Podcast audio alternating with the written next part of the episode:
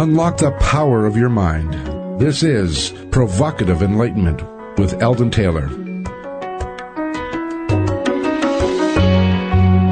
Welcome and thank you for joining us today. The next two hours are devoted to learning something more, not just about the world of shoes and ships and sealing wax, but about how, what, and why we believe as we do. A time for the open minded, willing to challenge some of those old ideas behind what we think we know, who we are, and who we might become. I'm Eldon Taylor, and this is Provocative Enlightenment. All right, our chat room is open, and my partner Ravinder awaits you there now. You can log on by going to provocativeenlightenment.com forward slash chat.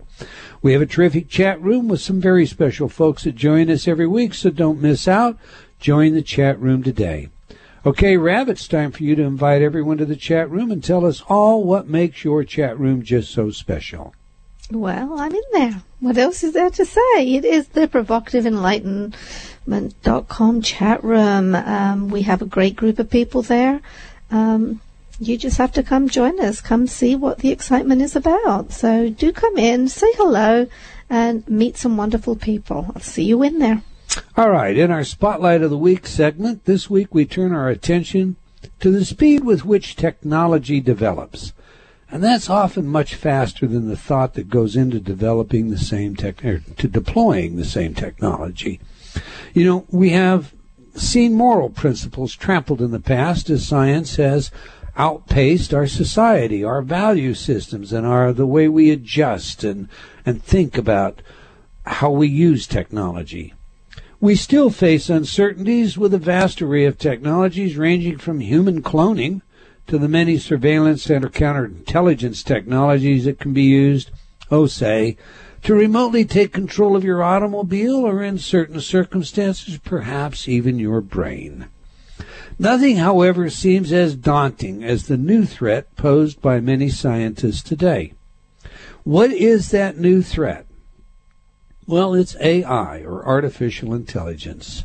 Steve Omohundro, computer scientist and author of a new paper published in the Journal of Experimental and Theoretical Artificial Intelligence, begins with this warning, quote, Military and economic pressures are driving the rapid development of autonomous systems. We show that these systems are likely to behave in antisocial and harmful ways unless they are very carefully designed.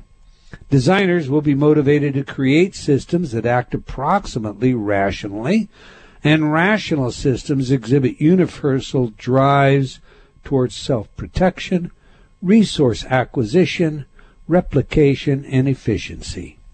The current computing infrastructure would be vulnerable to unconstrained systems with these drives. Sound a little like science fiction? You know, the new movie Transcendence, which my wife and I uh, saw this last weekend, is described as a story of Dr. Will Caster, uh, the foremost researcher in the field of artificial intelligence, working to create a sentient machine that combines the collective intelligence of everything ever known with a full range of human emotions. His highly controversial experiments have made him famous in the movie, but they have also made him the prime target of anti technology extremists who will do whatever it takes to stop him. However, in their attempt to destroy him in the movie, they inadvertently become the catalyst for him to succeed, to be a participant in his own transcendence, emerging into the computer. Their worst fears, his wife and fellow researcher, are realized as Will's thirst for knowledge evolves into a seemingly omnipresent, omnipotent quest for power. To what end is unknown. The New York Times had this to say about the movie, quote, the dystopian future envisioned by last year's critical darling, Her, reappears in Transcendence, albeit with a lot more testosterone.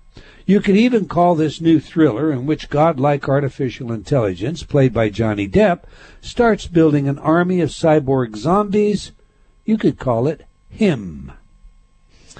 Is there a him around the corner?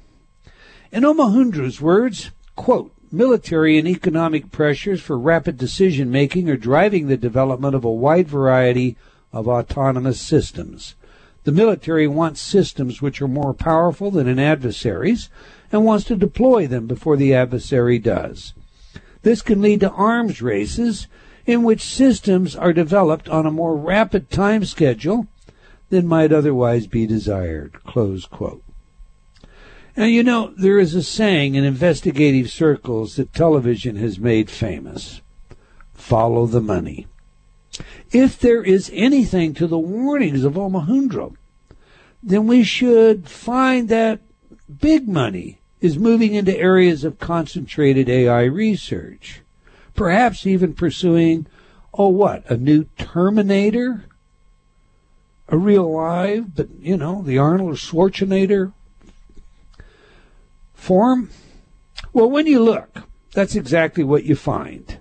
Unfortunately, more and more money is going into AI research of the likes and the ilk, such as the just we were just warned of by Omohundro. In fact, even Google recently purchased Boston Dynamics, builders of the autonomous military robots. Now, what do you think? Did they do that to improve their search engine performance? All right, Rav, your thoughts on this one? Yeah, I don't think they're trying to improve the uh, search engine. Not at all. I, you know, the fact is, it is all scary. Um, I'm working on two of your upcoming books right now, and you know, when when I have all of that in context, then you have to say, you know, I'm a proud wearer of my tinfoil hat. that is the only way we can stop anything, but quite frankly, I don't think we can. You know, I think it has gone too far. When you see some of these conspir- the things that were considered conspiracy theories, and then you find out the truth so much later. You know, I'm looking at the mind programming stuff right now. And that was back in the 40s and the 50s and what they can do. Jules Romaine's, you know, cook your parents in a stew. Well, that's mild compared to some of the things uh, I'm encountering right now. And it just keeps on progressing. So no, they have the power to do this. They're going to do even more and more. We are just the sheeples and, you know, the best programming tool they have out there is to say that it's all conspiracy, funny, funny, ha ha, tinfoil hat wearing stupid people. Yeah, for those of you out there that don't know, Jules Romaine, a member of the CIA, testified before Congress about what they had learned that they could do in indeed in manipulating or what we think of today in mind control. And he did say that um, they had learned that they could, given sufficient time, uh, take a person and teach them, uh, convince them to cook their parents uh, in a stew. Uh, so that's what that uh, reference was. And you know, the interesting thing is this Princeton study that I posted this last week uh, that shows we've really reached a tipping point in our society where you know we have more of an oligarchy than a democracy. It is the it is money now that runs our country. You combine all of that with some of the other interests and it can be scary. But I'll tell you what. Who knows? Maybe we'll end up needing to escape back in time in order to reverse some of what's going on today. Now that's a rather timely idea since our show today is all about time travel. But first, our letters. Every week I read some of your letters as our way of paying respect to the very important role you play in making the show successful. Last week our show featured Dr. Karen Kan, and we discussed holistic health care. Jamie wrote, I so loved your point about the power of what the doctor tells the patient, and when Dr. Kan told us that she was integrating your research findings into the curriculum where she teaches medicine, I literally yelled at my computer, Great for you. Well, I like that, Jamie. Thanks for sharing. Tom wrote, I wish Karen Kan lived near me. She would be my doctor for sure. Wilbur wrote, love your shows, love your guests, and love how you and the missus get on. It's great fun listening to the two of you. There are so many teachers talking about relationships who don't have one. Have you ever thought about teaching how to build a good relationship? Um, what do you think of that, Princess? You know, I've been playing with that idea in my head. If I had time, you know, actually, if I could automatically write from my head as I'm falling asleep at night, yeah, I'd have a book already done. We just need a time machine. That's all. We'll get to time. We'll get to time. Okay. Kathy wrote, I enjoy hanging with people in the self-help movement, but I have learned to discern and realize they are still human. That's from running across some people, some famous ones, who talked all the time about love, etc., and then finding out how self-involved they were how diva-like and kind of mean. I can say happily, Eldon and Ravinder are the real deal. And that's very nice. Thank you, Kathy. You like that, don't you, Rav? I do. Carolee wrote, I love, love, love InnerTalk. I've received so much benefit from listening to the CDs. I listened to Ultra Success every single day for a few years while I was going to school and was fortunate enough to land a job that pays extremely well. I think I am unconsciously drawn to success now. Well, good for you, Dr. Carolee. Dominique wrote, I bought your program, Positive Relationships and Freedom from Stress. They truly helped me in relationships as currently I am having a tough time with my loved ones. This truly gave me a chance to look at things in a more positive way and therefore it is a great product. You know, I didn't think of that. You know, we do have a relationship program. That's not us teaching relationships, but it's helpful, isn't it? It most certainly is, you know. Okay the fact is, things haven't always been hunky dory between us, and I used the um, enhancing romance and int- intimacy and love myself, you know, way back in those dark days. So, so yeah, no, it's okay. You're going to have to tell me about the dark days later. All right. Antonio wrote, "My life has been impacted by your book, Mind Programming. The information is all mind capturing. It keeps me hungry for more." Stephanie wrote, Love your work. You are a life changer. Well, thank you, Stephanie. All right, that's all the time we're going to take for letters today, but I do invite you to opine by sending your comments to Eldon at eldontaylor.com or by joining me on Facebook. I truly appreciate your feedback and continued support. Now to this week's show, and I'm anxious to get to this show time travel. Our guest this week is on record stating that time travel will happen this century. Let me say that again time travel will happen this century. And he's not a science fiction writer. No, Professor Ronald L. Mallett received his BS, MS, and PhD in physics from Pennsylvania State University. He is a professor of theoretical physics at the University of Connecticut. He is also a member of both the American Physical Society and the National Society of Black Physicists. Professor Mallett has published numerous papers on black holes and cosmology in professional journals. His breakthrough research on time travel has been featured extensively in the media around the world, including print media such as New Scientist, The Village Voice, The Boston Globe, Rolling Stone magazine, and The Wall Street Journal, and broadcast media such as NPR's This American Life, the History Channel, Science Channel, ABC's Good Morning America, and NBC's Today Show. Professor Mallett's recently published memoir, Time Travel, a scientist's personal mission to make time travel a reality, has been translated into several languages, and award winning filmmaker Spike Lee has written a feature film script based on the memoir. The oldest of four children, Professor Mallett's life changed forever when his beloved father died of a heart attack. The 10 year old was overwhelmed with grief until he read a copy of The Time Machine by H.G. Wells. He was determined to make Wells' fantasy a reality by going back in time to see his father. We will have him share this story directly with us, so on that, let's get the man himself in here.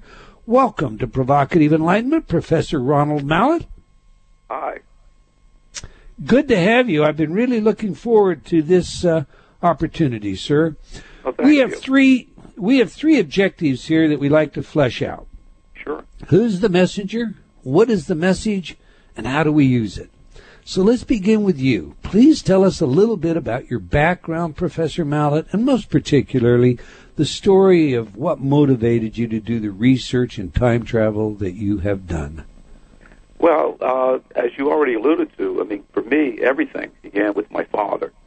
Uh, I was the oldest of four children, and I grew up in the Bronx. And my father was a television repairman in the Bronx.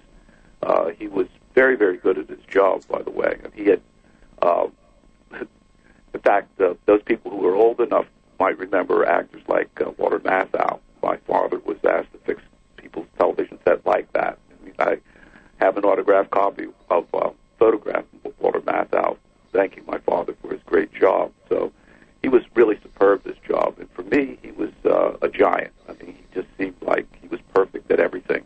And even though he worked very hard, he worked two jobs.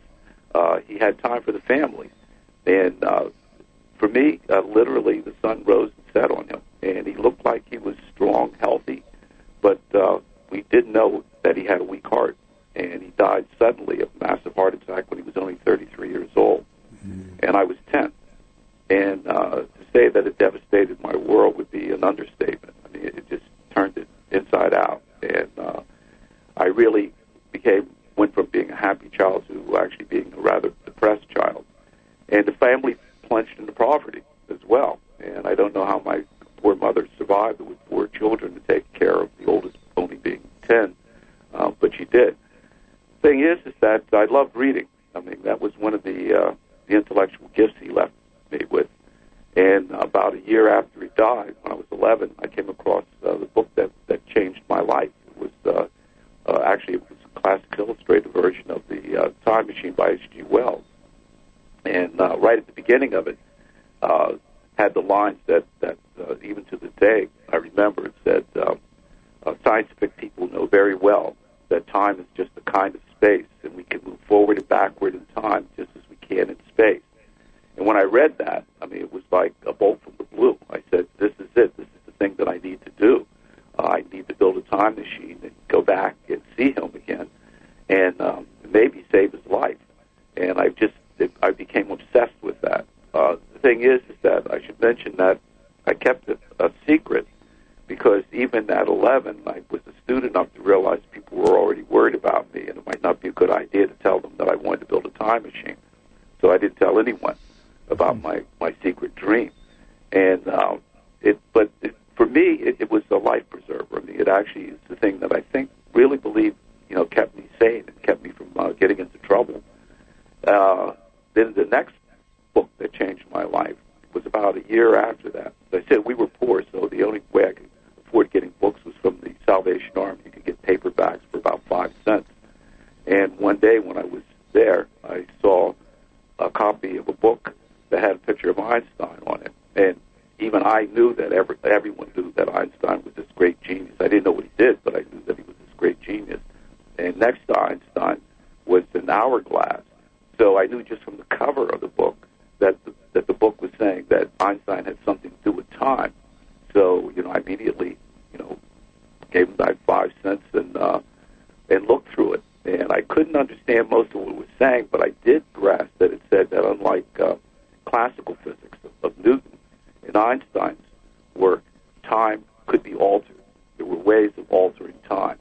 So right from that, I knew that the thing I had to do was to understand uh, Einstein's work. Incidentally, the book was called The Universe and Dr. Einstein by Lincoln Barnett. And uh, as I said, it, it was actually the second book that changed my life. Thing is, is that it was a long road after that. It was like I just immediately uh, went from A to, to Z. I mean, uh, I couldn't go to college directly because they said we were poor. So I followed in my father's footsteps. I went to the service, and uh, during the Vietnam War era, and I used the GI Bill to uh, after I got out to go to Penn State, and uh, that's where I got my master's, bachelor's, PhD in physics. And along the way, I learned a way of covering my tracks as far as because I still didn't tell people that I was interested in building a time machine because I thought that might be a career record. So uh, I found something that uh, I could study that would allow me to study about time, but was considered to be uh, legitimate, but legitimate, and that was black holes, and they were considered to be sort of uh, uh, legitimate. They were crazy, but they were considered to be legitimate crazy. And it hmm. turns out that black holes can affect time. So by studying black holes, that's what I built my career on. I could study about how time could be affected. So that was uh, that was it.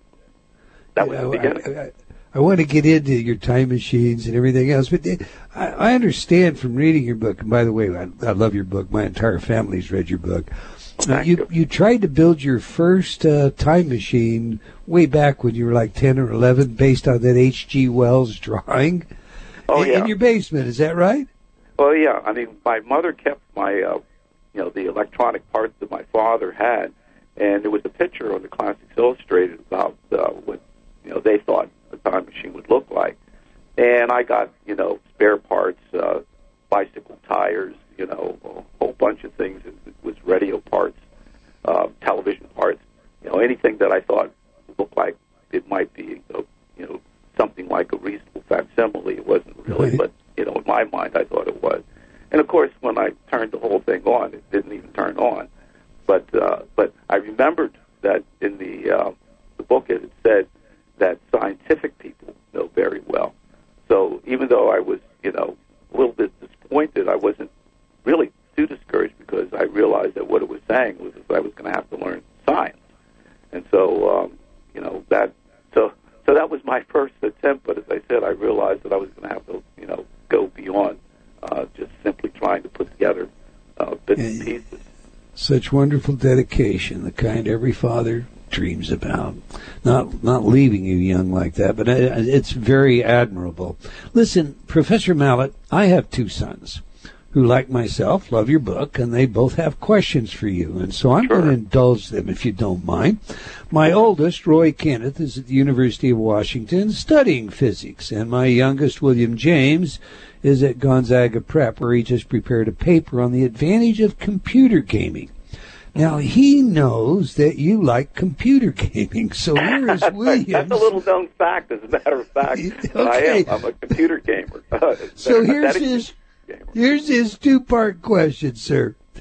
Do you play computer games, and if so, which ones? And do you think computer games are advantageous in any way?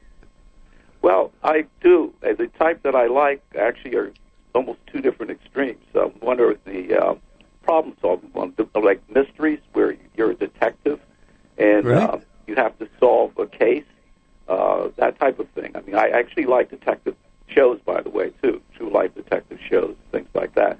But you're Uh-huh. actually having to solve, you know, some crime mystery. And then the other extreme are what people sometimes call, uh, uh, I guess, sword and sandal, or, or you know, hack and slash. In other words, these are the type of uh, ones in which uh, you're fighting demons, and uh, you know, you're trying to save the world. Uh, which is actually an underlying theme in my life, by the way. I mean, that, that's something that I always like to think that I'm on the side of the good guys, of the angels, and I try to save the world. So those are the two different types that I play. I mean, uh, Diablo 3 is one of the current ones that I've been playing. And uh, on the uh, other side, there's a, a recent one that um, is called uh, Morbius, which is uh, a new crime uh, drama, that uh, computer game that's out. So those are, those are the two types I like. Okay, all right. Well, now see, he just did this paper, and his English teacher uh, essentially told him that he could not support any quality to the, you know, the creation of uh, computer games. There was, Oh, no, was no, I- I think- value to them, and of course, you know, Dad gave him some research on how they're used for you know, everything from cognitive improvement to treating schizophrenia. You know, there are some downsides to it, but he just had to have your bullet to, you know, punctuate his paper. So, Oh yeah. You Well, in will fact, get I quoted. on that theme that you just mentioned. I mean, the thing is, is I do think very much so that they have a cognitive value, particularly, as I said, the uh, the ones like the detective ones where you're trying to solve par- uh, puzzles. And it really does uh, uh, require that you have to think.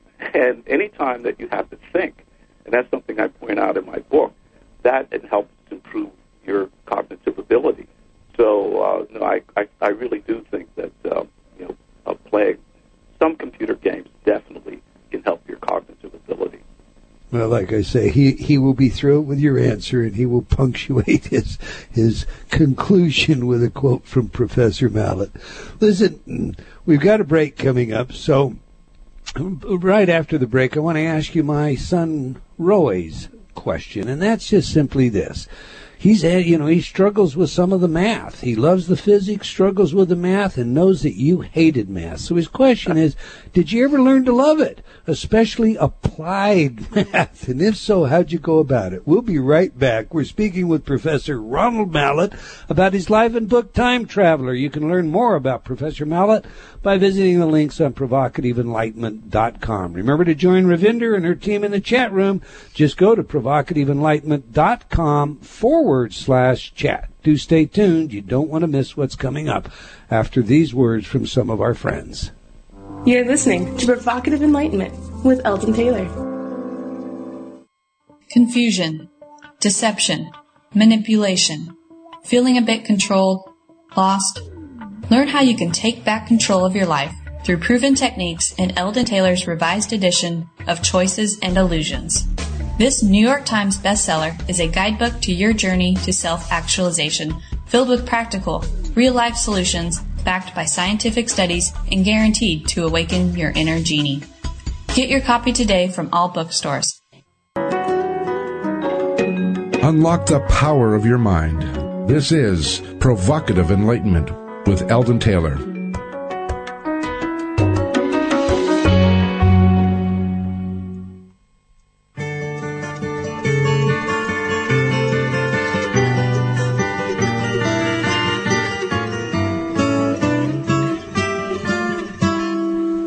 If I could save time in a bottle, the first thing that I'd like to do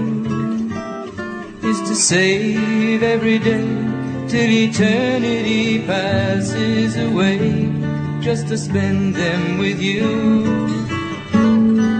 If I could make days last forever.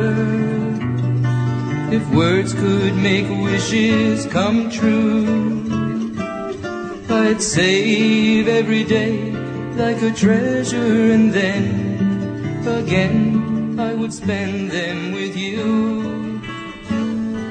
There never seems to be enough time. Welcome back. If you just joined us, we're speaking with Professor Ronald Mallett about his life and book Time Traveler. We ask our guests for up to three songs that really have meaning in their lives, their life songs, if you will. This often provides some interesting insight into our guests. Now, we just played some of Time in the Bottle by Jim Croce. Why is this song important to you, Professor Mallett, and how does it tell us about who you are? Well, I mean, if you listen to the words of the song, um, it says a lot of things. Uh, among them is there never seems to be enough time to do the things you want to do once you find them, and I found that that's been so in my life, and uh, and that's the thing. I mean, I've I've actually been, you know, very satisfied with how things have been evolving in my life, but I find that uh, along with that, I have not enough time to enjoy all of them as fully as I would like to, uh, and that's important to me. I mean, not only as far as my scientific work, but uh, but my personal life. I have a very good marriage, and uh, and I enjoy the company of my wife, who's uh, very intellectually oriented as well. Uh, she's a uh, English as a second language uh, teacher at high school, and uh, and the thing is, is that I wish I would have I had more time to enjoy life, and but when I contrast it with my father, who only was only 33 years old, um, I realized just how precious it is. Yeah. Amen to that, sir. I share those sentiments 100%. I too have a great relationship and I enjoy those intellectual conversations with my wife and uh, and there is never enough time. Back to the question before the break. You love math today? yes. Uh, in, in a sense, it was partially an acquired taste. I mean, one of the things that I mentioned in the book which I thought was important for people to know, was the fact that it wasn't as though all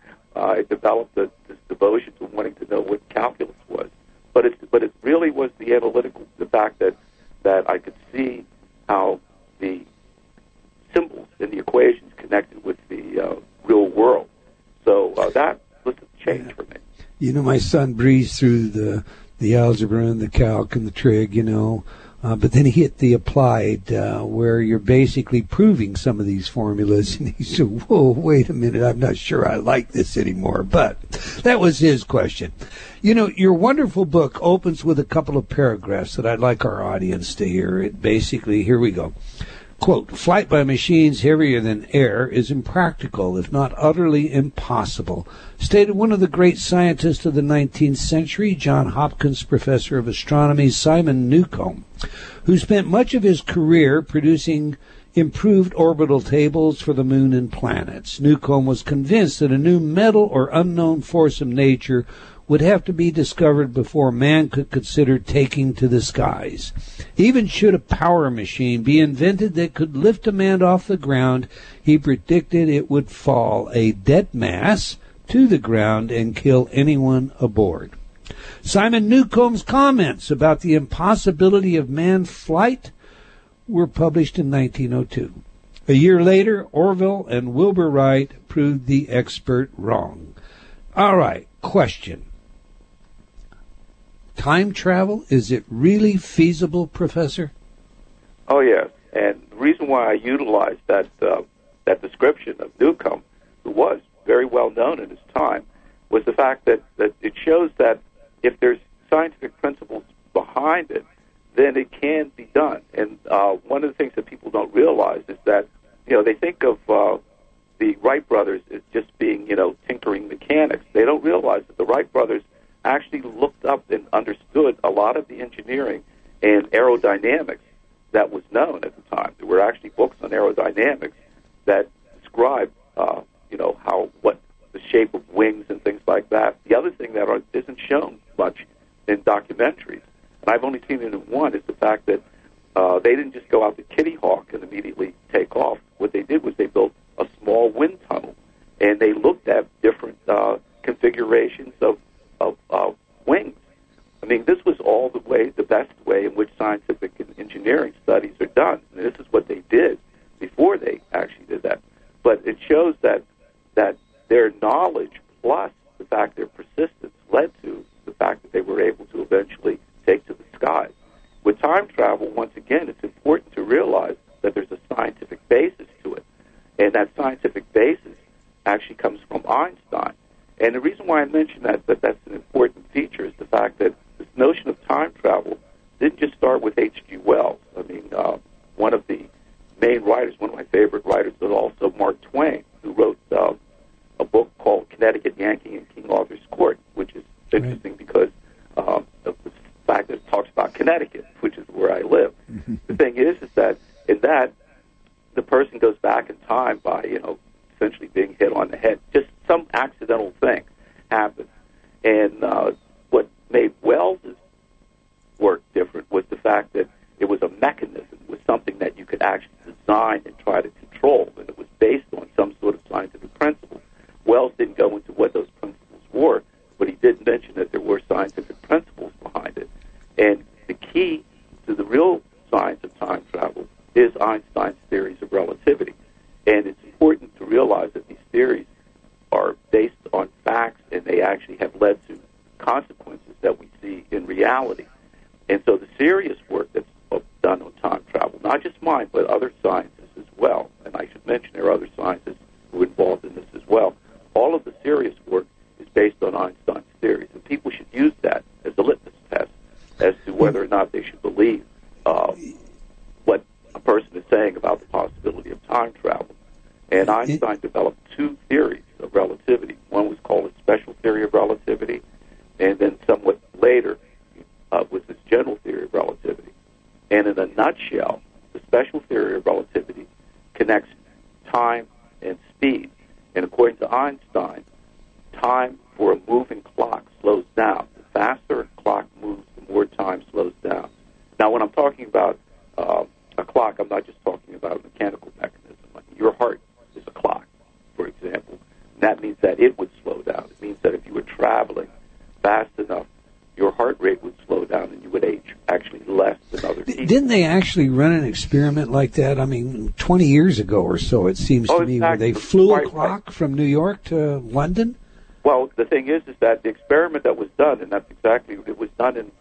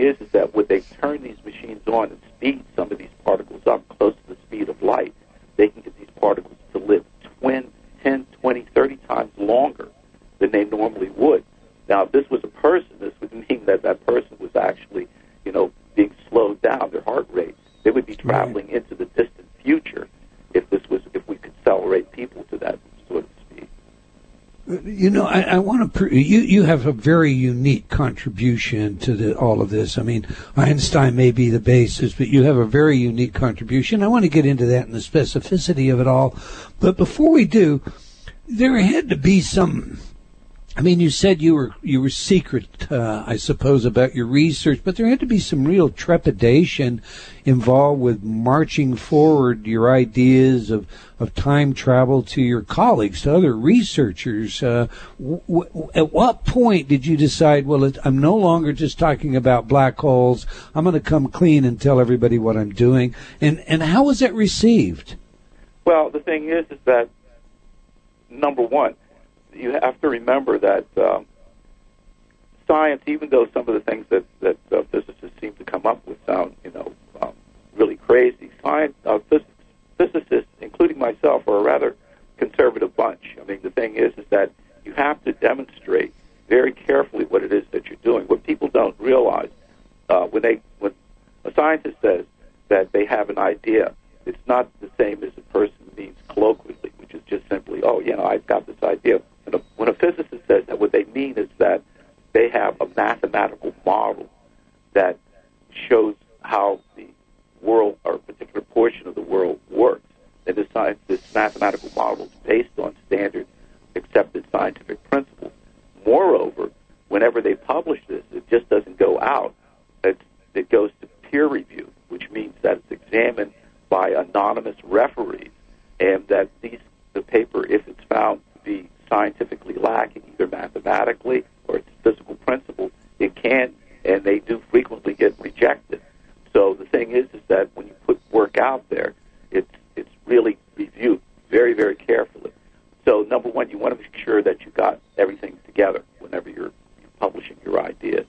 Uh, as I said, because in the peer-reviewed journals, they just won't appear in there. Number two, uh, there's this thing of a career track that you have. I mean, I wanted to be a university professor, and that involves several different things. One is the promotion from associate, assistant professor to associate professor to full professor. The other aspect is what's known as tenure. And anyone who hears the word tenure, it actually can cause uh, a lot of concern for someone who's, who doesn't have it yet. Because in the university, that means that you're just on a year to year basis and you can actually be let go without cause. But when you have tenure after a certain period of time, then you actually have security. And the thing is, is that so that means you want to be really professionally conservative. You want to publish work. Uh, you want that work to be accepted by your colleagues, and you want to get through that. So, number one, I wanted to get through the career path. Okay, so Right. I wanted to become a tenured full professor. Okay, Right. uh, I, I tell people somewhat facetiously, but becoming a tenured full professor at a university is somewhat roughly equivalent to becoming like a made man in the mafia. You know,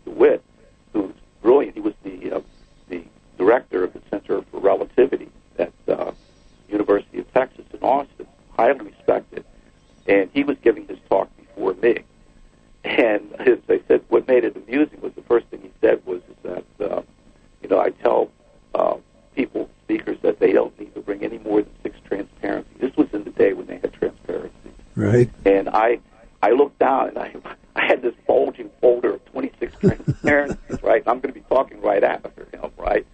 And then he said, uh, you know, then I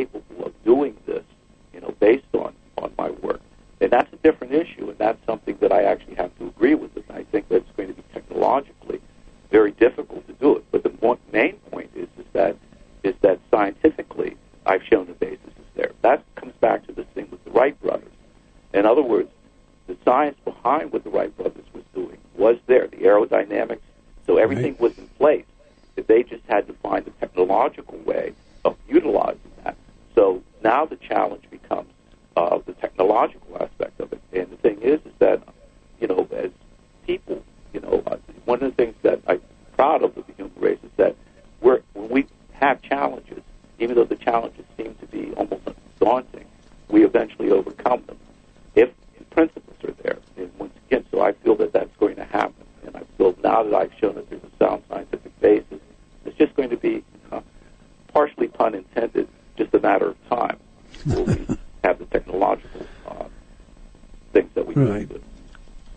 Okay, Professor, I enjoyed an exchange yesterday with a good friend of mine, a neurosurgeon in Hilo, Hawaii, Dr. John L. Turner.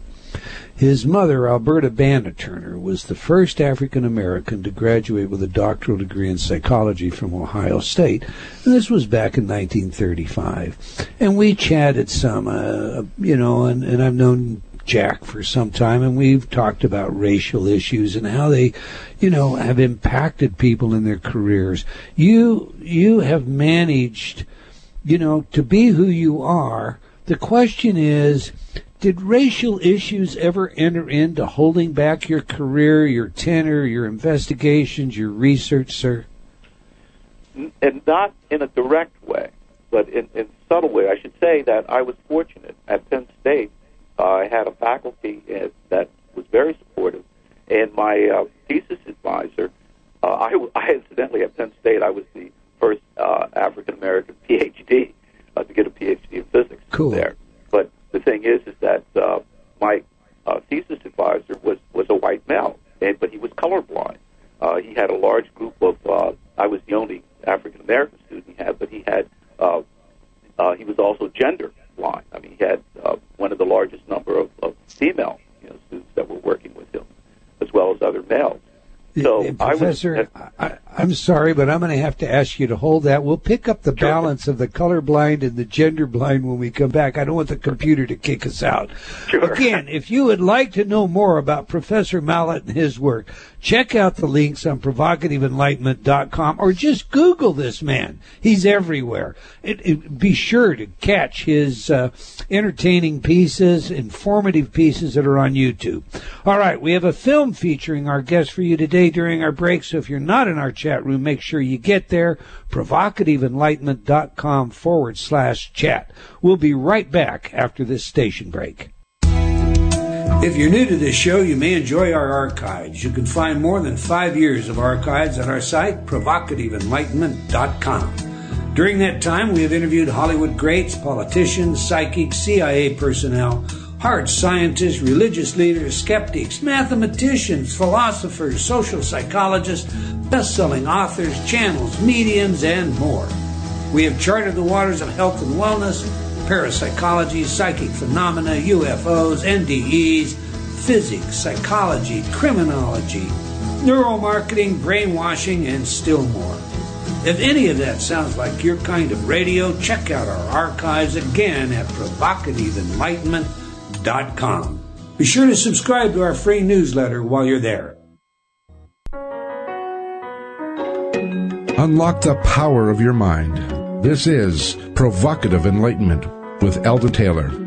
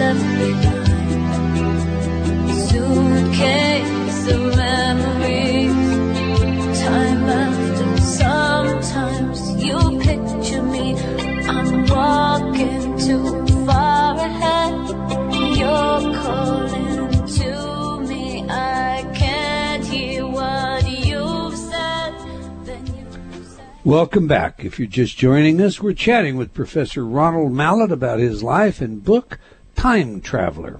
But before we get back to the show, I want to invite you to join me on Facebook. I post regularly everything from where I am and what's on next to the latest in science, technology, and consciousness studies, and from time to time some of my own opinions about the world we live in. And I love your comments and feedback, and Facebook is a great place for that. So please give me a like and join me at facebook.com forward slash Dr. Eldon Taylor. That's D R E L D O N T A Y L O R. Now, we just played some of your second musical choice, Professor Mallett, Time After Time by Cyndi Lauper. What's the story about this one? Well, you know, at the beginning of the song, it says, you know, the person's lying in their bed and, you know, thinking about it. There, I have to say, there is not one single day that I don't think about my father. Um, and it's everything that I am. And this is, you know, my existence as a theoretical physicist. Everything that I am has its roots in him, in, in that event of his death. And, um, I go back in my mind frequently to uh, to that and to him. And the thing is, is that so that the song just made me think of that. I think that that particular line. Cool. Again, he has got to be so proud of you when he hears you speak. He gets goosebumps even in the spiritual side of things. Oh, thank you. Uh, you were telling us that your supervisor at uh, was uh, what we I guess we'll say colorblind and genderblind. I think that's Yeah, yeah. word. Gordon Please pick it up. Uh, Yeah, and and the thing is, is that he, uh, but still, once again, I was cautious not to tell him what it was that I was ultimately interested in. But he was doing research and looking at this concept of, of time reversal in special relativity, and um, so what I wanted to do was to uh, build on his work uh, using Einstein's general theory of relativity, which I'll tell you about in, in a little while. But the thing is, is that so, um, and he was willing to to have me as a student, and uh, it was it went it very very well. I mean, it was challenging. It was extremely challenging, but I actually finished my PhD in record time. It took me uh, just two and a half years, which was considered pretty much of a record uh, for finishing a PhD. Wow. And uh, it was and it was published. And that was the other thing that was important to me, is that my thesis wasn't just something that was accepted by the committee there at Penn State, but it actually was published in a peer-reviewed journal, which was something that I was very, very proud of. So, um, but as far as uh, other aspects, you have to remember that the, the, the whole culture, yes, I did feel prejudice in the background. Uh, not just simply, I mean, it wasn't, as I said, it wasn't in the physics department there at the university, but I felt it in the larger areas. I mean, in, in, this went way back to when I was in the service. I mean, I was stationed in Mississippi. Uh, this was during the civil rights era back in uh, Yeah. the 60s. And I can still remember whenever I was um, stationed uh, that I went out into the town, and at this time there would still be signs that up that said white only, you know, uh, colored here. That's what they called uh, African Americans at the time, colored. And I remembered that I was so upset because here I was, you know, potentially being asked to defend my country and die for my country, but I couldn't even really live equally in my country. And so I, I actually didn't have friends. I mean, I, after that first experience, I spent the rest of the year that I was training to become a computer technician. I spent it uh, essentially on the base and in the library. I, I didn't have really a, a personal life at all because I just couldn't deal with that, and uh, it was it was extremely difficult. So It's it a caused me to- disgusting to part of our history, myself. period. And um, and then it, it it happened, you know, all the way through as far as uh, you know personal relationships were concerned. Uh, that uh, I just knew that just simply because of the color of my skin, that uh, you know that I wasn't considered equal. In fact, in the physics community, there was this uh, uh, physicist, actually well known, and I'm not saying anything out of school. Is uh, in fact, it was a book uh, that was uh, published about him. His name was Shockley, William Shockley, and he was actually a co-inventor of the transistor. And the book, in fact, is called uh, Broken Broken Genius, which was a great title for the book. But but I knew about him uh, when I was growing up because he made a statement, public statements, that he felt that African Americans were uh, intellectually uh, intrinsically inferior. So you know, here I am, you know, becoming a theoretical physicist uh, in one of the fields that are considered to be one of the uh, most extreme uh, intellectually challenging areas, and this is something that I was doing, and here I was being told uh, that uh, this was something that I wasn't actually capable of doing. But I have to admit that this sort of thing makes you stronger because one of the things is, is that that, and I tell students that you know the best way of revenge is by saying, you know, I'll show you, and by doing Right. it. And you had to get to a point where you could just, you know, give him the big finger and a great sense of satisfaction too. Very you well know? put. Very well put. You know. So, uh, but uh, so that yeah, that was in the background. But as I said, I've, I've had good people that have helped me along the way, and uh, I feel very grateful to, about that. But yes, there had been um, some prejudice, and I do talk about those issues and those those things in, in my book. It takes a lot of courage uh, sometimes to uh, pursue our paths, and you're obviously uh, an example of that to uh, everyone, all colors. Thanks. Let's do get into the specificity, sir, of uh, of what your work is, and, and let, let's start with the general theory of relativity and how you interpreted well, not how you interpret it, but what you saw in the general theory that gave rise to your unique contribution. Yeah, yeah. Well, Einstein's general theory of relativity is a very different animal from his special theory. For one thing, it took him 10 years after he developed the special theory in order to develop the, general theory. And the reason why was, uh, I was thinking once again, your son, Einstein actually had to learn something that was beyond the calculus in order to do it. It was called uh, the, the absolute differential calculus, which we call now tensor calculus. And that actually took him uh, 10 years to learn that. He actually had a colleague of his who was a professor of mathematics who uh, helped him to understand the mathematics that he needed for the theory. And the reason why he developed the theory was because of the fact that uh, there was a phenomena which all of us are familiar with in our everyday life every day that was actually didn't wasn't consistent with his special theory, and that phenomenon is called gravity, the force that holds us down uh, on the ground and hold, keeps us uh, the Earth in orbit around the sun. And Right. it turns out that according to Newton, the gravitational force can actually travel faster than the speed of light. And Einstein felt that this could not be. This was inconsistent his special theory of relativity. And ultimately, he realized he was going to have to develop a whole new theory of gravity in order to, to get around that. And that's what he did. I mean, he developed a, he developed a way of looking at gravity which is actually uh, unique. He didn't see gravity as being a force. He saw gravity as being a property of space. And There's a simple way of, of looking at that. Uh, what it, imagine that right now in front of you, you had a sort of a rubber sheet. Let's say something like a small trampoline right Okay. now. And imagine that what you do is you put a bowling ball uh, on that uh, rubber sheet. What it's going to do is going to bend the rubber sheet. Right. So Suppose you take a marble and you put the marble on the rubber sheet. Okay, the marble's going to roll down and hit the bowling ball. Right. Now imagine that you have the rubber sheet there, but you make it transparent, so you can't see it anymore. Transparent. It's there, but but you can't see it, and so all you can see is the bowling ball and the marble.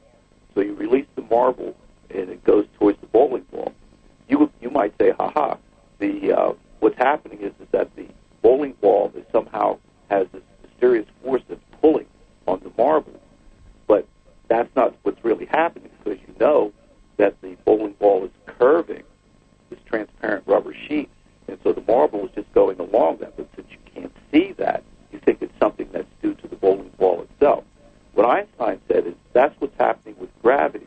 The sun is actually like the bowling ball. The sun is curving the empty space around it. The empty space is like that transparent rubber sheet. And so the Earth is like the marble. The Earth is moving on that. In fact, if the Earth didn't have that little sideways motion that it has, it would actually just roll into the sun, just the way that marble did. Fortunately for us, when the solar system was created, we had a little bit of a sideways motion, so we're orbiting. In fact, you can do that with the marble, by the way. If you actually do this experiment, you take a bowling ball, put it on a rubber sheet, and you give a marble a little bit of a sideways motion, you can get the marble to actually orbit the uh, the bowling ball, and that's what the Earth is doing. So, so what Einstein said is, is that what we call the gravitational force is not really a force at all. It's actually the curving of the empty space around an object, like the sun, for example, and that the Earth is just moving along that curvature like a, a skater on a roller derby ring, and that's that's it. I mean, but as I said, if you try to describe this mathematically, it's very complex, but it's, it's just simply that simple. That's Einstein's general theory of relativity: is that gravity is actually the curvature of space by massive objects. That's that's it. And Okay. uh, now, the fact that the curved space, it actually also does something to time. The, the curving of space affects time as well, and that is a prediction from Einstein's theory that says that that gravity affects time. And what Einstein means by that is the fact that, if, according to him, the stronger gravity is, the more time will slow down. For example, here at the surface of the Earth, where gravity is strong, you could, if you have a clock here at the surface of the Earth, it will be running at a certain rate. But if you go at a higher altitude,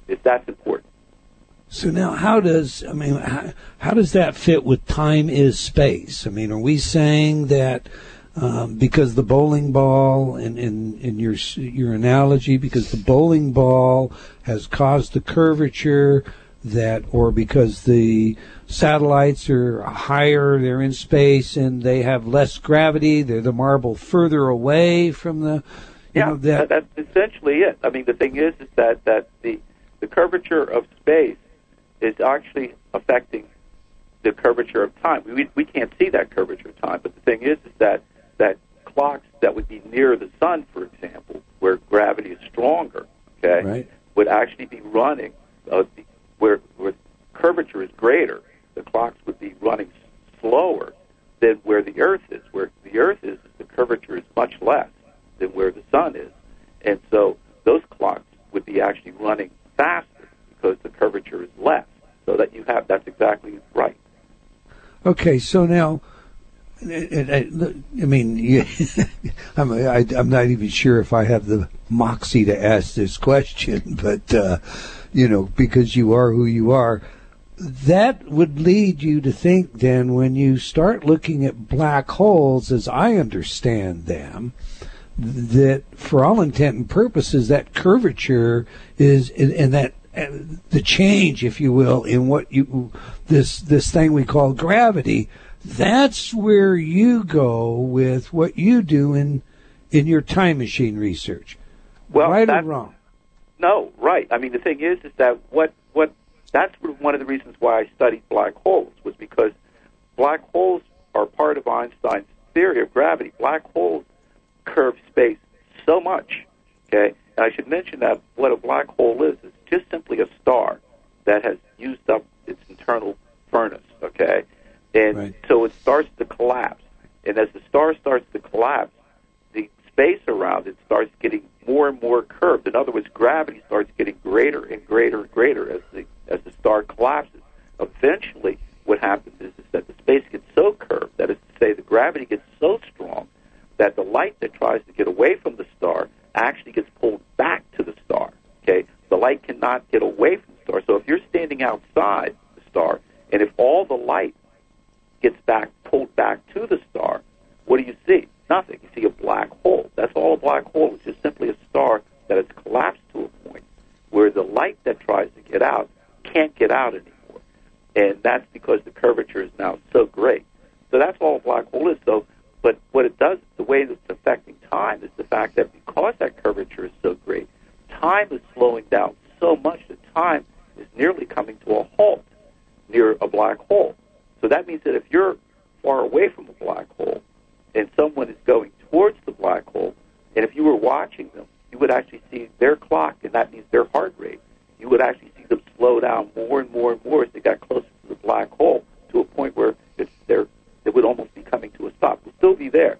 This means that that person would be aging so much less than everyone else that if they got away from the black hole before they, they entered into the black hole, they could actually be near the black hole for only for them would seem like a few hours. But when they came back, hundreds of years could have passed for the rest of the, of the world, the rest of the universe. So they could actually have traveled essentially a hundred years into the future. So black holes actually represent a natural time machine.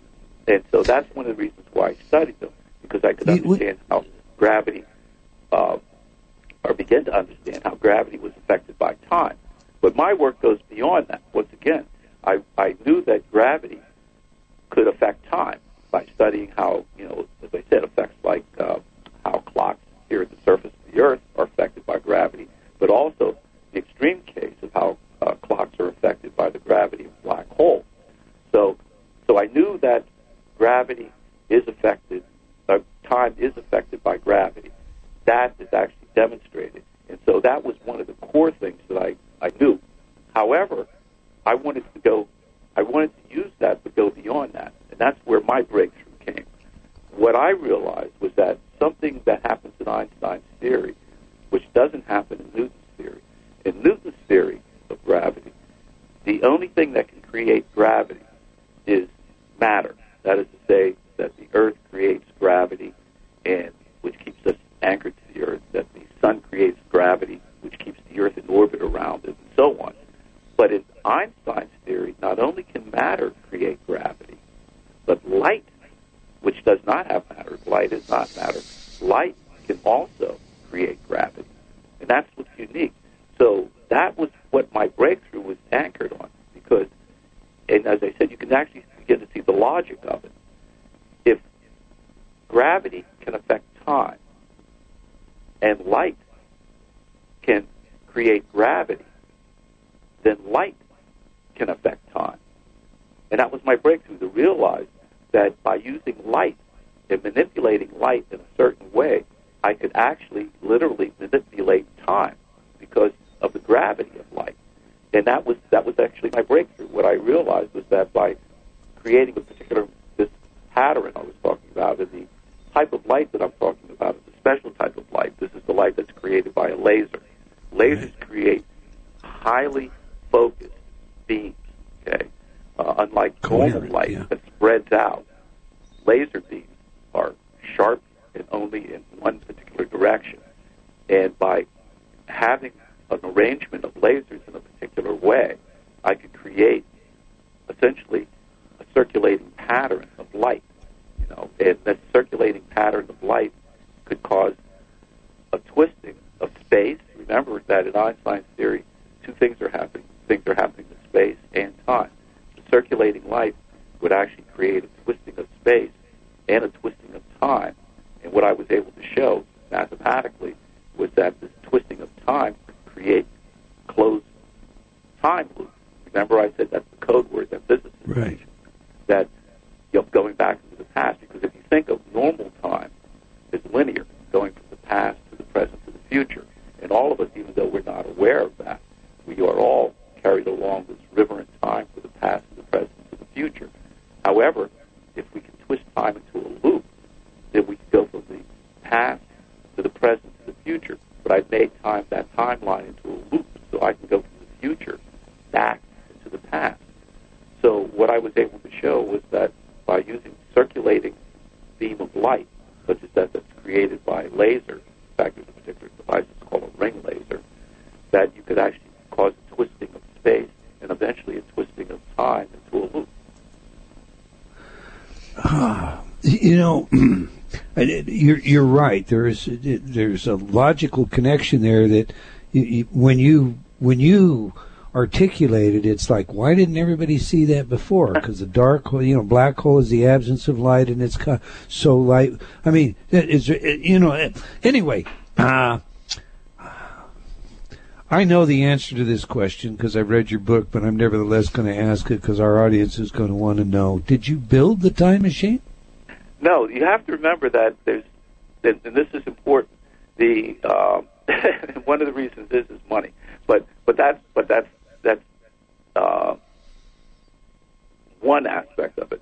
The thing is, is that in physics, unlike the other areas in science, and I mean biology and chemistry, uh, physics has a precise division of labor between theoretical physics and experimental physics. I'm a theoretical physicist.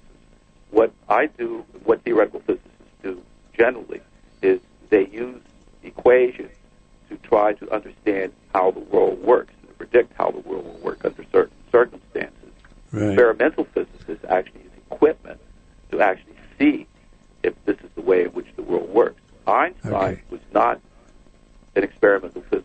Einstein I'm going to have to hold you there because once again we have a hard break coming back. But when we come back, I'm going to find out you must have a partner, and you must be working on actually building this. And we'll talk about the funding and other aspects. Okay. We hope you're enjoying our show today.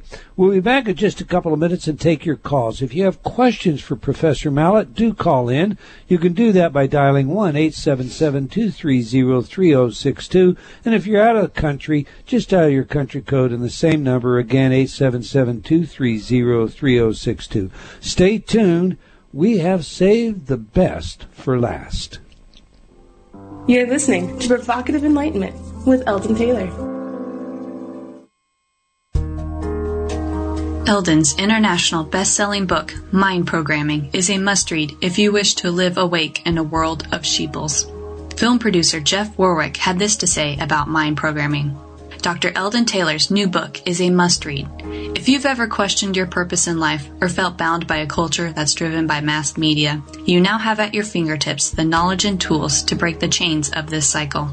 Eldon goes in depth to illustrate and expose how we've been programmed from birth by social constraints, and he methodically reveals the psychological techniques that advertisers, politicians, corporations, and the media use to control us. He then provides strategies and solutions to free your mind from these tactics and rise to a new level of consciousness. As you read this book, you'll feel the blinders being removed and will truly see the world in an entirely new light. Get your copy today online or at fine bookstores everywhere. Be sure to catch our show on 12radio.com, bbsradio.com, and btoradio.net. Unlock the power of your mind. This is Provocative Enlightenment with Eldon Taylor. You can join in the conversation by calling 877 230 3062. And for our international callers, you can join us by dialing your country code and 425 644 5620. You can also participate by entering the chat room at eldontaylor.com forward slash chat. You can email Eldon from anywhere on the world by sending an email to eldon at eldontaylor.com. Now, back to the show.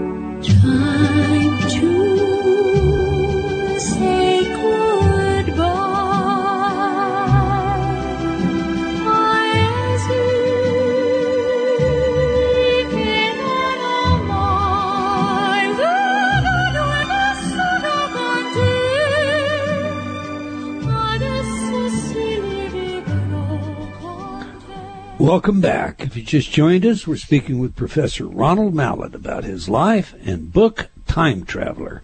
You owe it to yourself to get that book. I guarantee you, you will not be disappointed. We will take your phone calls in this half hour, so if you have questions of our guest, either give us a call or submit your questions in our chat room. Ravinder and her team are there to put your questions forward. Okay, Professor, we just played some of Time to Say Goodbye, which I could listen to for the rest of the. I mean, I had to cut that song off. Tell us Oh, the that- story. Yes, that that it's funny. The first time I heard that, I heard it was completely in Italian, and I didn't know um, the words. And I hunted. It took me years to hunt it down. And when I found out, and it moved me deeply, and I didn't know why, almost to tears. And uh, when I found out that the, the song was called "Time to Say Goodbye," uh, it was like it, it just spoke to me. Thing is, is that what's important is the fact that we all have to realize that this journey uh, through time that we're going to is eventually going to end. And so it's so important for us to live as fully as we possibly can during that journey so that when we reach the end of that journey and we do have to say goodbye, that we're ready. And uh, that, that to me is why that's really, you know, so important. And uh, that's, as I said, um, I, it still moves me, you know, deeply every time I, I hear it.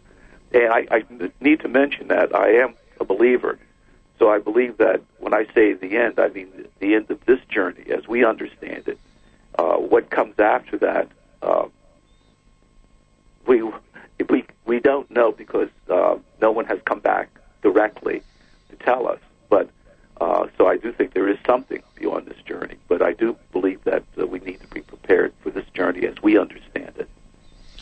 I so agree with you uh, both about, uh, you know, we need to prepare to die. That's part of living consciously. And to that end, we need, I mean, we don't need, I, I hate that word, I guess. We could choose to enjoy every moment uh, and take full advantage of it. As you say, live, live our lives. On the other hand, I am absolutely convinced from my own personal experience that we'll step through a doorway and you will, uh, you'll no doubt meet your dad and he'll no doubt give you the biggest hug of your lifetime, my friend. Yes. All right, let's do this. Now, this half hour is our fun questions. We've got got enough of the science, and we'll we'll still be doing science. But you know, when you see the fiction movies, Professor, people get hung up on the event horizon. And here they are, they're on the event horizon to the black hole and they're zipping around doing their thing, but they're really not aging at all. And then, you know, somehow they slingshot free and back they come. And like you say, you know, centuries have passed. Now, the problem I have with that, based on your definitions, how you have clarified everything, is look, if my heart's going to slow down that much, I'm not going to be zipping around anywhere on that threshold. Oh yeah. Well, no. The thing that you have to realize is that that it's a matter of perspective. You actually do not know that your heart is slowing down. See that that's the thing in Einstein's theory. There's actually always two observers. There's the observer who's like, for instance, in mo- motion or in the gravitational field, and then there's the observer who's watching that person. So, for example, when I was talking about speed in the special theory of relativity, speed affecting time and causing a slowing down of a person's heart, the person who's actually doing that, they don't notice it. For example, when you're in your car traveling at 65 miles an hour, you don't feel like you're traveling at 65 miles an hour. It's, but if someone who's watching you sees you zipping past, if they could detect it, they would actually see that your heart rate has slowed down, you know, just ever so much. And the faster you move, the more it would slow down. But you would not feel anything different. In other words, for you on board uh, a ship that was traveling close to the speed of light, for you, it would appear as though uh, nothing strange was happening. But someone watching your spaceship would actually see it would appear as though you were actually coming to a halt in, in your ship, that your heart rate is coming to to a halt. So that's very strange. So getting close to the black hole, for people who are outside, they would see the person's heart rate getting slower. But for the person who's near the black hole, for them, nothing strange is happening. Their heart rate is, for them, is appearing to beat at its normal rate. So they would be able to do their activities and everything just as though they were not even near the black hole. So that's so that's that's an important aspect. That's seems really, really strange because when you say slow down, I mean the physiologist in me says, "Okay, look, I've got a, a heart rate uh, monitor, and and I'm suddenly stuck on this threshold, uh, the event horizon, and I'm standing still, and so what is my heart rate? Oh, yeah. Uh, No, no, but you don't. I Two mean, beats remember- a minute, or Oh yeah. what? No, the thing is, is that the heart rate monitor. If you had that, if, if the person is near the black hole, if they had that heart rate monitor, it would be beating at 72 beats per per second, you know, per minute rather. You know, So just everything very normal. All Everything right. would be totally normal for for them. It would be, but but the people who are watching them, okay, they would actually see the heart rate monitor. That's the strange thing about relativity. People who are outside, who are not near the black hole, who are watching the person that's near the black hole, they would actually see the heart rate monitor slowing, you know, showing a slower pulse. The person, they, they, in other words, they would actually see the person's heart rate actually slowing down. But the, for the person who's actually near the black hole, nothing uh, strange is happening for them at all. You know, now the fun thing about physics is anybody that likes to read physics, and I happen to have a passion for that. And I mean, we've got physicists in our family, including a, a new graduate from Cambridge University in cosmology, PhD. But you know, the fun thing is you get to a point where it really is science fiction. So you know, it's, we we have this multiple universes, many universes argument. You know, so and and if I'm going to time travel, there are implications for the many universes. Oh, that's Do you want to flesh that out for oh, us? Oh yeah, sure. Well, the thing is, is that when you're time traveling to the future, there's no paradoxes. I mean, there's no problems. But when you go to the past, there's a major paradox. In fact, it goes by the name of the grandfather paradox. And to put it into a nutshell, suppose that you went back into the past and somehow prevented your grandparents from meeting each other. Okay. Well, if they don't meet each other, uh, they don't have your parents. And if they don't have your parents, your parents don't have you because they don't exist. and if they don't have you, then how did how did you go back to uh, cause all this mischief? And the thing is, is that that's called the grandfather paradox, where you do you go back into the past and do something that seems like it could potentially erase your own existence. And that's actually a very serious paradox that's associated with it. But that's only because of the fact that we're, when we've been talking about, we've only been talking about one of the major pillars of science, which is a modern science, which is relativity. The other major pillar is quantum mechanics. Okay, quantum mechanics is a whole different uh, beast. It really is. And the thing is, is that quantum mechanics, however, underlies everything associated with our modern technology. Our cell phones, our PCs, all of these things work because of quantum mechanics. And our the periodic table of elements. Okay, it basically tells us how matter behaves. The thing is, is that quantum mechanics, however, that gives something else weird. It says that we cannot predict exactly what's going to happen next. We can only talk about the probability of what's going to happen next. And this leads to the, the weird consequence of the fact that uh, we, if we, for example, suppose today you were trying to make a decision between having a cheeseburger and a fish sandwich. Well, the Okay.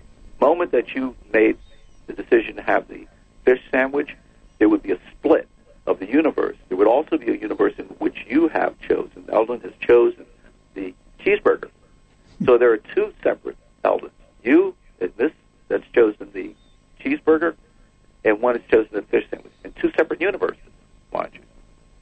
The thing is, is that they are real, and this universe is splitting off is separate. And this is for any every single decision that every single one of us is making, and it doesn't have to be human beings making it.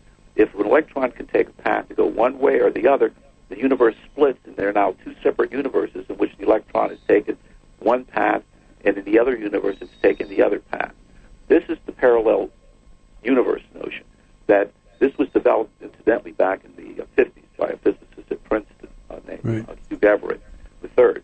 Now, the thing is, is that this notion of parallel universes has been applied to time travel. It's applied by an Oxford uh, professor, David Deutsch. And what he found was that when you work out the mathematics, when you go back into the past, at the moment that you arrive in the past, there's a split of the universe. You arrive in a separate parallel universe in which you can prevent your grandparents from meeting each other. Now you were just locked into the strange universe in which you were never born in that universe. but you're there. The thing is, is that remember I said there was a split. The other Right. universe, you you don't arrive in that one, and in that one, your grandparents meet each other, have your parents, and have you, just as we know. So what it says is that you can't travel back into the past, but the past you arrive in is not the past that you came from. That's really interesting. So now I've arrived in the past and I've messed with it. So I've changed that line, but now I want to return to my own. Is, is that possible? You can't go home again. You you can't go home. paraphrase a famous uh, right. No, you can't go home again. You cannot get back. Every time you would try, you would just be arriving in another parallel universe, and and so uh, it, it branch off. No matter how many times, it would always be a different path. You can never get back to the universe that you came. And even if you try to go to the future, you would be arriving in the future of the parallel universe that you were in. So once Okay. you make that decision to go back, you're locked into that new universe. So all these fiction movies we see, you know, the the time travel, the time cops that go back and catch, you know, the bad guys before the bad guys do their thing. Um, that would be a one-way trip if it ever happened. according to parallel universe theory. Now, here's the weird thing. Okay, physics is basically experimental science. The thing is, is that when we go back into the past, it could happen that there's other two other alternatives. One, that we really do go back into the past, but when we go back into the past, we can't change things in a way that will change things in the future. In other words, that essentially reality will adjust itself so that it will play out in the way that we know, even though you think that you've gone back and changed things. So it will actually happen. The other is, is that we really do alter the past in an essential way, and that what we think of as our solid reality is really a reality that that uh, we only remember. That a time traveler, however, would know that there was uh, they would they would be actually schizophrenic because they would have more than one reality going on in their head. But for all of us, uh, there was this would be just the way it's always been. The thing is, is that we don't really know how this will play out until actually when we do the experiment. And you were asking earlier about this experimental side of it, and as I was mentioning, you know, Einstein came up with the equation equals mc squared. He was a theoretical physicist. He did not uh, build nuclear reactors. He did not build the atomic bomb. That was experimental physicists and engineers. And it's the same thing with my work. I've developed a basic equation that show that you can light to manipulate time to go back into the past. However, the experimental physicist, and I do have an experimental partner, his name is Chandra Chowdhury. He's an expert in lasers, not in relativity, but he's interested in showing this, uh, show, showing my work essentially. Uh, be like the equivalent of, of showing a nuclear reactor based on Einstein's equals mc squared. Problem is, is that real science costs money. Remember, I was talking about the Largest Hadron Collider out in CERN. Right. Um, everyone has heard about that, and the theoreticians who had predicted this particle called the Higgs particle, they predicted this with their equations back in the 60s, but it wasn't until just now, recently, that experimental physics has caught up. The machine that you, does this, and all it does is just smashes elementary particles together. It sounds simple, but that machine costs the order of $10 billion, okay? That's expensive. In real science, real time travel, unlike movies like Back to the Future, which is one of my favorites, I should mention, uh, you can't go in your garage and you know get a DeLorean or anything like this. This is not garage science. You and just to do the feasibility studies associated with, with my work is going to cost in the order of probably a quarter of a million dollars. And so that's where we are right now, is trying to uh, to get the funds in order to uh, uh, to do the experiment. So you're applying for grants, I take it, in order to for grants. The thing is, is that you're in competition with other things, and that's another thing people don't understand. That even though uh, what you're doing is based on you know solid science, because you're competing with other things that are going on. For example, uh, most of the funding that's going on right now in general relativity is going into what are known as gravitational wave research, and that means that you know since I'm my work isn't involved with gravitational waves, uh, the, the, I haven't been able to get the funding that I've needed for that. So we're trying to look at other you know possibilities, maybe uh, you know crowdfunding things like Kickstarter, but that has its limitations too. Uh, and, but we do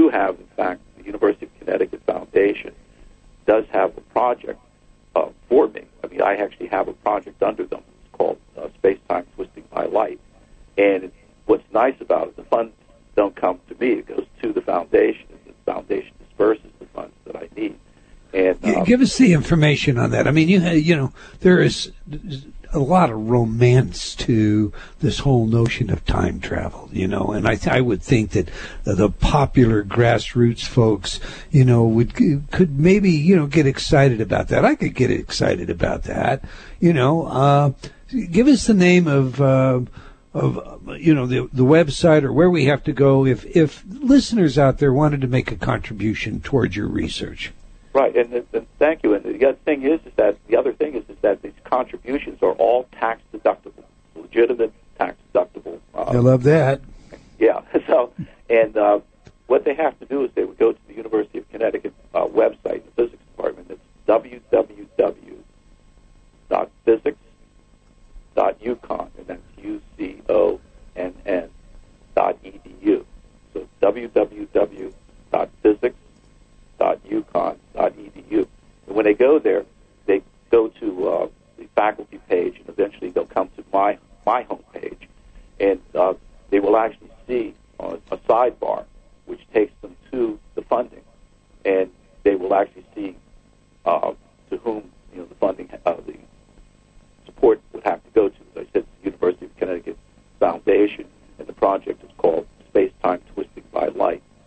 And as I said, the thing is, is that that is where we're actually at, and we've been getting some funding through that, but we're still not anywhere. I mean, we have something on the order of Okay. like Hold- ten hold it thousand a second, dollars Professor. right now, so that's a long way from from where we you know need to go. Okay.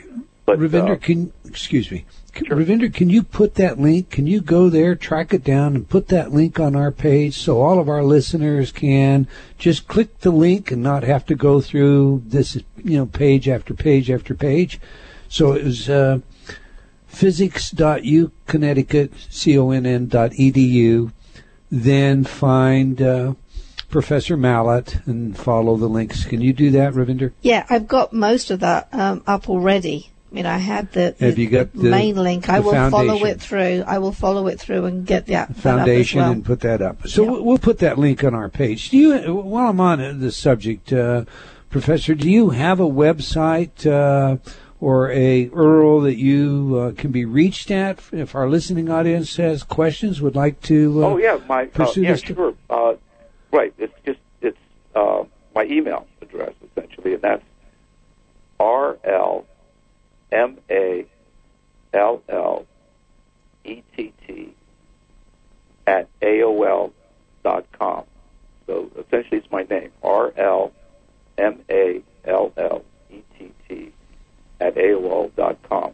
And as I said, I think that that and as you mentioned, my book and uh, Time Traveler, uh, Scientists' Personal Mission to Make Time Travel a Reality, that it's both a memoir and popular science book. I wrote it so that people would find the story interesting, but also it's a popular science book to tell about the other about the real possibility of time travel. And in that, I also talk about other what other people are doing as well. So the book uh, covers more than just simply my work, but it also talks about my journey. And it is available on Amazon.com, a paperback. It's a great book. Again, I'm going to come back and say, you know, everybody in my family has read the book, and uh, we all loved it, and uh, I highly suggest it. All right, let's get back to some fun questions now. I know you like to watch science fiction. Oh yeah. So, uh, all right, what is the best science fiction portrayal you've seen of time travel? Well, one of the most accurate was been uh, the original Planet of the Apes with uh, Charlton Heston. Really? Uh, the thing is, is that what they show is this rocket is that it actually has gone into the future because it's been traveling so fast, and that actually is a very accurate portrayal. And in fact, that as the, the plot in the movie is, is that the people in it they don't realize that they've traveled into the Earth's future, and of course that's the whole basis of, of the story. Uh, they think that they've landed on some other planet, but uh, the thing is, is that so that's been actually one of the most accurate one of the uh, best science fiction movies, though I think is the 1960 version of the Time Machine, uh, with Rod Taylor plays the the, uh, the time traveler in that. And what's nice about that is at the beginning of it, you don't see this in science fiction movies at all because they want to get right to the action. They actually spend time talking about uh, time as the fourth dimension and giving that as an example. They actually, uh, beautifully done. It's really beautifully done, and people haven't seen it. I think it's going to be coming out in Blu-ray now soon, but that's actually one of the the other ones. Uh, and you've mentioned another one that uh, which I actually enjoy, which has, doesn't get as much press as it should. Time Cops. It talks about really? you know how we uh, should uh, what what are the ethical problems involved in possibility of time travel to the past. That that actually addresses that in some way, and I and I like it for that that particular reason. But also, if people go to my website, they they'll actually see a list, an annotated list of uh, what I consider to be uh, at least some of my best favorite science fiction films of time travel. Okay, cool. We'll have to check that out. We opened this show uh, with uh, concern about ethical and moral issues having to do with technology and how technology often outraces that. Uh, you know, our ability, let's say, to respond. We have about 30 seconds. Professor, what do you think is important, most important about time travel and our ethical concerns? Well, I think it's important for people to realize that that, that time travel is a real possibility, and that we are going to have to to concern ourselves as citizens as to how it's going to be utilized. I think that that's really going to be important.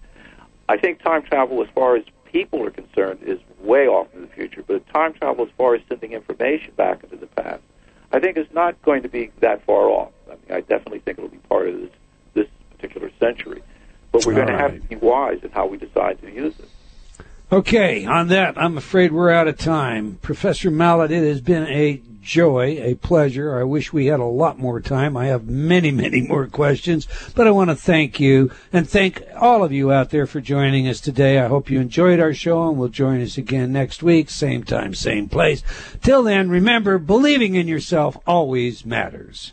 Provocative Enlightenment has been brought to you by Progressive Awareness Research and other sponsors. Provocative Enlightenment is a syndicated show and appears on other networks. For a schedule of show times, visit provocativeenlightenment.com. If you're interested in becoming a sponsor, write to Eldon at eldontaylor.com.